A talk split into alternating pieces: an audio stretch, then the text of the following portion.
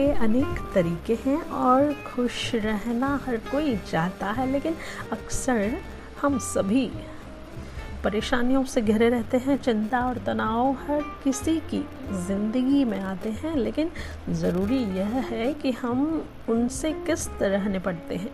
दोस्तों, आइए मैं आपको बताती हूँ थोड़ी सी कुछ पॉइंट्स जिनसे आप बहुत खुश रहेंगे। जैसे पहला पॉइंट मैं आपको बताती हूँ, वो है आपकी स्माइल सबसे अधिक ज़रूरी है आपका मुस्कुराना।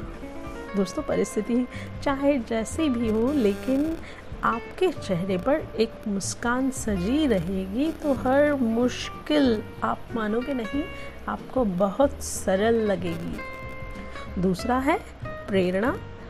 प्रेरणा, दोस्तों, जिस व्यक्ति का काम अच्छा लगे आपको उससे प्रेरणा लेनी चाहिए। अखबार के अलावा किताबें पढ़ने की आदत डालना चाहिए।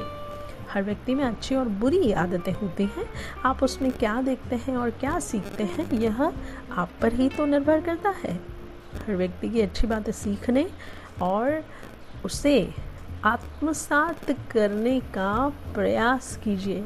यहाँ दोस्तों, ये तो हुई दो बातें और अगली बातें लेकर हम मिलते हैं आपसे नेक्स्ट एपिसोड में। तब तक के लिए खुश रहिए, व्यस्त रहिए, मस्त रहिए और सुरक्षित रहिए।